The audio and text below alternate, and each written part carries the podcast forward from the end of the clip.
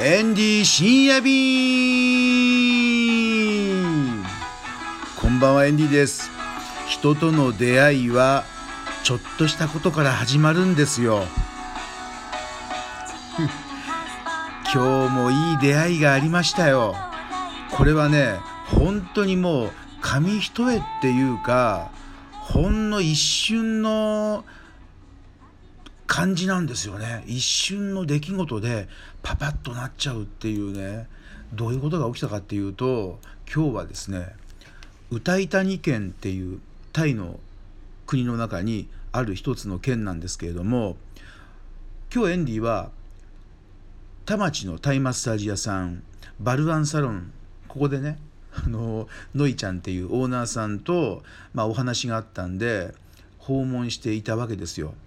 でいつものごとく、まあ、タイのねあのベジタリアン料理をごちそうになってで少し話をしてたらのいちゃんが「あそうそう今からタイマッサージのすごい先生が来るんですよ」って言うわけですよ。で本当は午後3時ぐらいに来る予定だったんだけれどもその時の時間がもうね5時回ったぐらいでちょっと遅れてたんですよ。であまたね遅くなっちゃったんですよね。遅れちゃうんだななんて話になってて。でエンディもね次池袋に行く用事があったからどうしようかな待ってようかな。あのでも次も予定があるからっていうことでちょっと迷ってたんですよ。でもまあせっかくねあの歌い谷県から来たすごくあのすごい先生らしかったんでねちょっと待ってたんですよ。そしたらまあ20分ぐらい待ったら来たんですよ。そのねガイ先生っていう人がこれエンディが最近 YouTube でも紹介した素晴らしいタイマッサージの道具があったんですけれども例えば巣鴨のクライセンというタイマッサージ屋さんで、えー、ノムサオっていう、まあ、若い女のおっぱいっていう名前のあの なんかこうゴルフボールみたいなやつをくっつけたマッサージの機械があるんですけれどもそれも実はこのガイ先生が作っていたっていうね。もうあとはもう一個。タイフェスティバルとかでプンさんっていうね人が販売していたこの指をね伸ばす機械があったんですよ。まあ機械っていうかあの藁みたいなやつで作ってるからまあ機械というわけでもないんですけどまあ道具ですねそれがあったんですよ。でパカッとはめて指をこう伸ばしながらくるくるくるとこう回転させてすごい気持ちいいんですよ。でこれあそう月刊ワイワイタイランドにも「蛇の口のなんとか」っていうことで紹介したんですけれどもこれも実はこのガイ先生が作っていたっていう。でガイ先生がこの歌い谷県の方で、えー、まとめてですねこの年配の方60代ぐらいの方をまとめてで、えー、作り方を教えてタイの O トップ OTOP というプロジェクトでやってるっていうねそうなの。でこの前 YouTube でもご紹介したヤシの木を使ったこの肩甲骨とか体を柔らかくする道具があるんですけれどもこれもガイ先生のお父さんが作ったっていうねそうそういう今これから2019年2020年日本のタイマッサージ業界で流行るような道具をいっぱい作ってる先生だったんですよ。本当にね昨日はお会いできてよかったです。あのまま池袋に行っちゃってたらねこういう縁がなかったしまあ Facebook もつながったんでこれから定期的に連絡取ろうと思ってます。ここでですねエンリーもしかすると歌い谷県に行っちゃうかもしれませんよ。うん。歌い谷県に行ってタイマッサージの技術をね調査したいななんて思います。でどういうね あの技があるかまだまだタイマッサージの技っていうのがエンディ見たことがないやつがいっぱいあるわけですよ。これびっくりしたね。一般的にはバンコク式、ね、タイマッサージはバンコク式とチェンマイ式って言われてるんですけれどもそう南の方のタイマッサージもまたね特別な技術があるんですよ。ということでタイ全土にはまだまだいろんなタイマッサージの技術がありますんでそういうことをねこれから紹介していきたいなと思ったんですよ。で、まあ、今日はそういうふうにタイマッサージの技術まだまだ素晴らしいものがあるっていう一つの話題だったんですけれども次の話題はですね今の話題に関係するんですけれどもちょっとしたことでね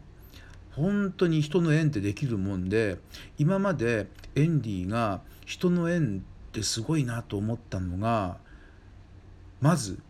ヤラー県のヤラー市市長さんとの出会いもすごかったんですよ。これももう34年前になるんですけれどもタイフェスティバル静岡でヤラー県のブースが出ていたわけですよ。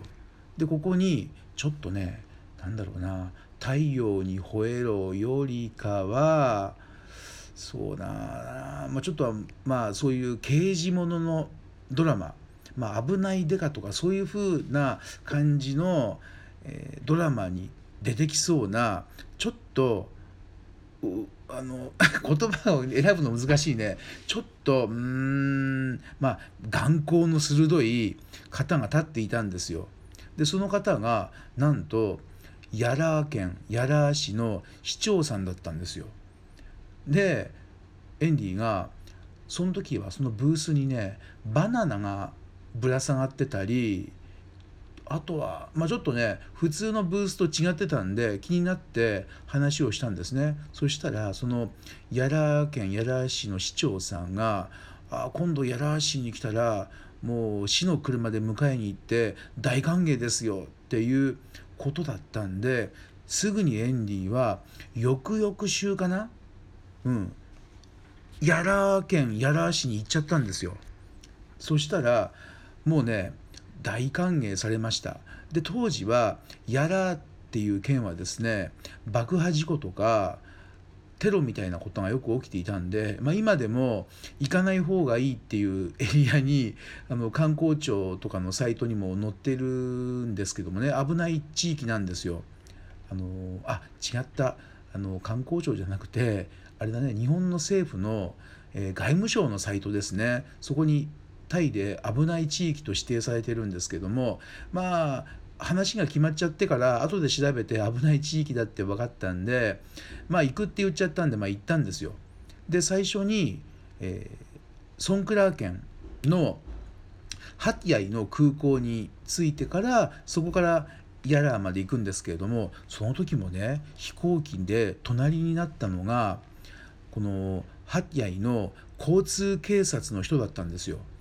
でなんか仲良くなってでそのハティアイの空港からハティアイのその街中まで空港じゃなかった、えー、警察のね車でそうパトカーパトカーでホテルまで送ってもらったりとかねそういう出会いがあったんですよ。まあそういうふうにねそこで出会った人々いまだにフェイスブックで毎日ご挨拶したりするね仲だったりするんですよ。だからねまあそういうことで縁がどんどん広がっていくんでほんのちょっとしたことですよね。あともう一つはこのね音声番組でももう有名な「ソネバキリとトンサイベイ」ですよ。あれもほんのちょっとした瞬間の一言ですよ。エンディが池袋のサンシャイン60にあったそのタイ国政府観光庁が、えー、まとめたソネバキリとかトンサイベイのね方がちょうど来ていたんですけどもあのそうその時にちょっとしたことで「今度行きましょうか」なんて言ったら「あいいですよ」っていうふうに言ってポンポンポンと言ってまあ1週間ぐらい行っちゃったんですけども、まあ、そういうふうにねちょっとしたことで本当人の縁って分かんないんですよね。もう何年も何年も続く縁になりますんで、うん、あの皆さんもねそういうことで本当もう20分とか待っただけでまた新たな世界がねできちゃうんですよ。ぜひ皆さんも人との出会いを大事にしてください。